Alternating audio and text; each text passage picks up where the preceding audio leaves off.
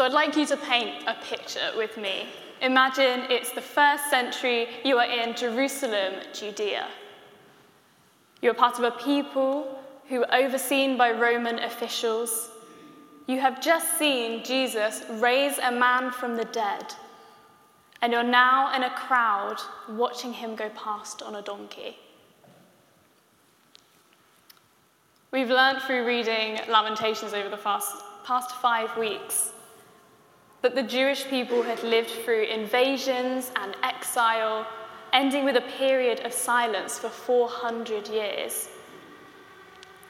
They had been attacked by the Assyrians and the Babylonians, and out of the 12 tribes, only Judah and Benjamin survived.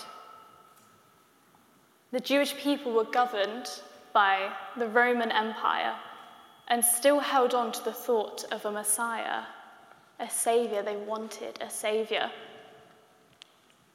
So, what the people wanted was clear. They wanted a revolution. They wanted someone that would bring them back into the glory days, conquer the surrounding empires, and return them to a time when God felt so close. This is understandable, and we can see that in our own world of nations being oppressed by others. The Jews believed that they were God's chosen people.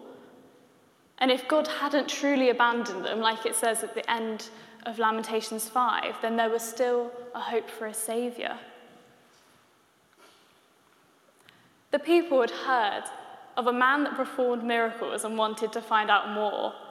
Raising Lazarus from the dead, which happened just before this, wasn't a small act that stayed within the community.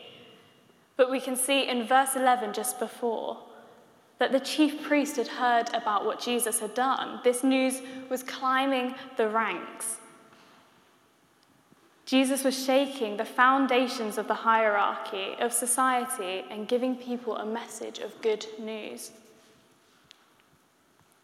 The people, and as we sung today, were calling out Hosanna to Jesus, which is a plea for salvation they wanted a king who would form an army and overthrow the Romans. They were calling out not to be saved for their sins, but to be saved from their oppressors. They assumed that Jesus was going to do what they wanted him to do, but God had a bigger picture. They wanted Jesus to save their nation, but at the same time, Jesus was saving the whole of mankind.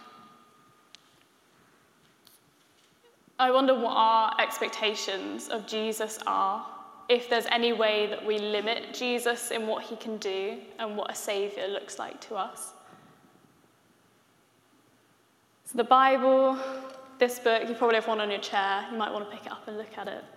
It shows us what God has done, it shows us what he's doing and what he is continuing to do.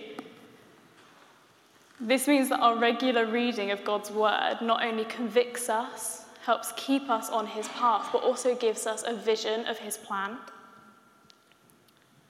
And God scattered the Old Testament with prophecies of Jesus, the Messiah, this coming Saviour.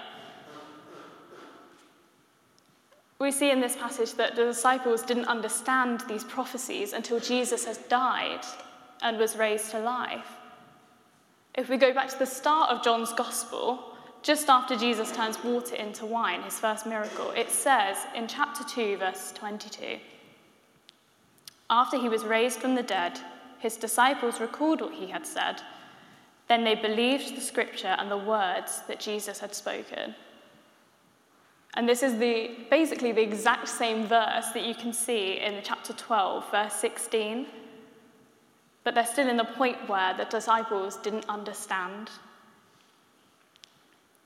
In verse 15, we can see Jesus further fulfilling scripture by riding on a donkey. And we understand that the language that is being used from our lamentation study, daughter Zion, you might remember that from a few weeks ago, do not be afraid.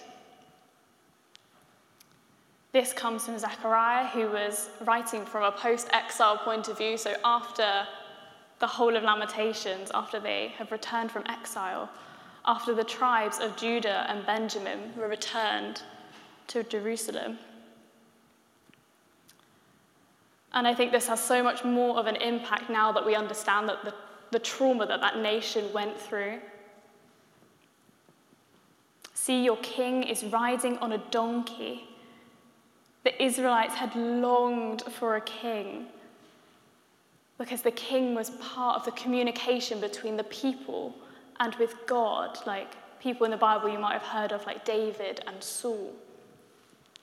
The king provided hope that God had not abandoned or forsaken them. A humble king on a donkey rather than a military leader on a horse. But the disciples didn't think, oh, yeah, that reminds me of what Zechariah said. They didn't see how the imagery linked together between the two. They understood that the Messiah was in front of them but they didn't think about the scripture that was written about him. In chapter 11, just before, it says that the chief priest prophesied that Jesus would die for the Jewish nation, and not only for that nation, but also for the scattered children of God, to bring them together and make them one. The chief priests understood the impact that Jesus could make. They understood his power, but the disciples still doubted. Once Jesus was raised from the dead, they had the benefit of the doubt. They had the benefit of hindsight, which we have today. And we can see the whole story written out in our Bibles. But the disciples didn't lack understanding forever. The prophecies were revealed to the disciples through the Holy Spirit, and we have access to that as well. We too won't understand what God is doing if we aren't reading what's promised in the Bible, which is God breathed word. The Holy Spirit is our revealer. The Spirit is continuously working and convicting us and guiding us. If you feel like you don't understand parts of the Bible, pray about it and ask the Holy Spirit to reveal what it means. God wants to reveal Jesus, the Saviour, to you through the Bible. But whether we understand or not, we are called to worship the humble Saviour who came in on a donkey. In the passage just before, we see that Jesus had a display of adoration by Mary pouring perfume at his feet. This was an intimate display of worship. And this complements the passage of Jesus riding in on a donkey with a large crowd worshipping, saying, Hosanna. Both were worship. One was from a deep relationship with Jesus, the other was from a crowd that saw him perform a miracle. The people were saying, Blessed is he who comes in the name of the Lord, blessed is the King of Israel. And this comes from the Old Testament as well. It comes from Psalm 118, just after the psalmist talks about the rejected cornerstone, which we now know is Jesus. Jesus, the Saviour, was going into Jerusalem on a donkey to be rejected by mankind. The people were declaring that Jesus was the heir to the throne of Israel, which had been lost during invasion the crowd was excited, and surely we should be getting alongside that and getting excited about Jesus as well. And their first reaction was to worship him. They had an expectation of Jesus, they had an expectation of a military minded king, but he surpassed all expectation.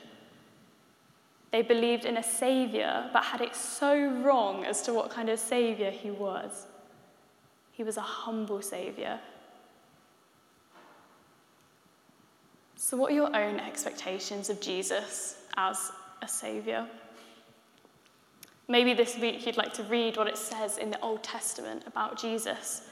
Read the prophecies, because God multiplied what the people wanted, which He'd written before, so that we can worship forever.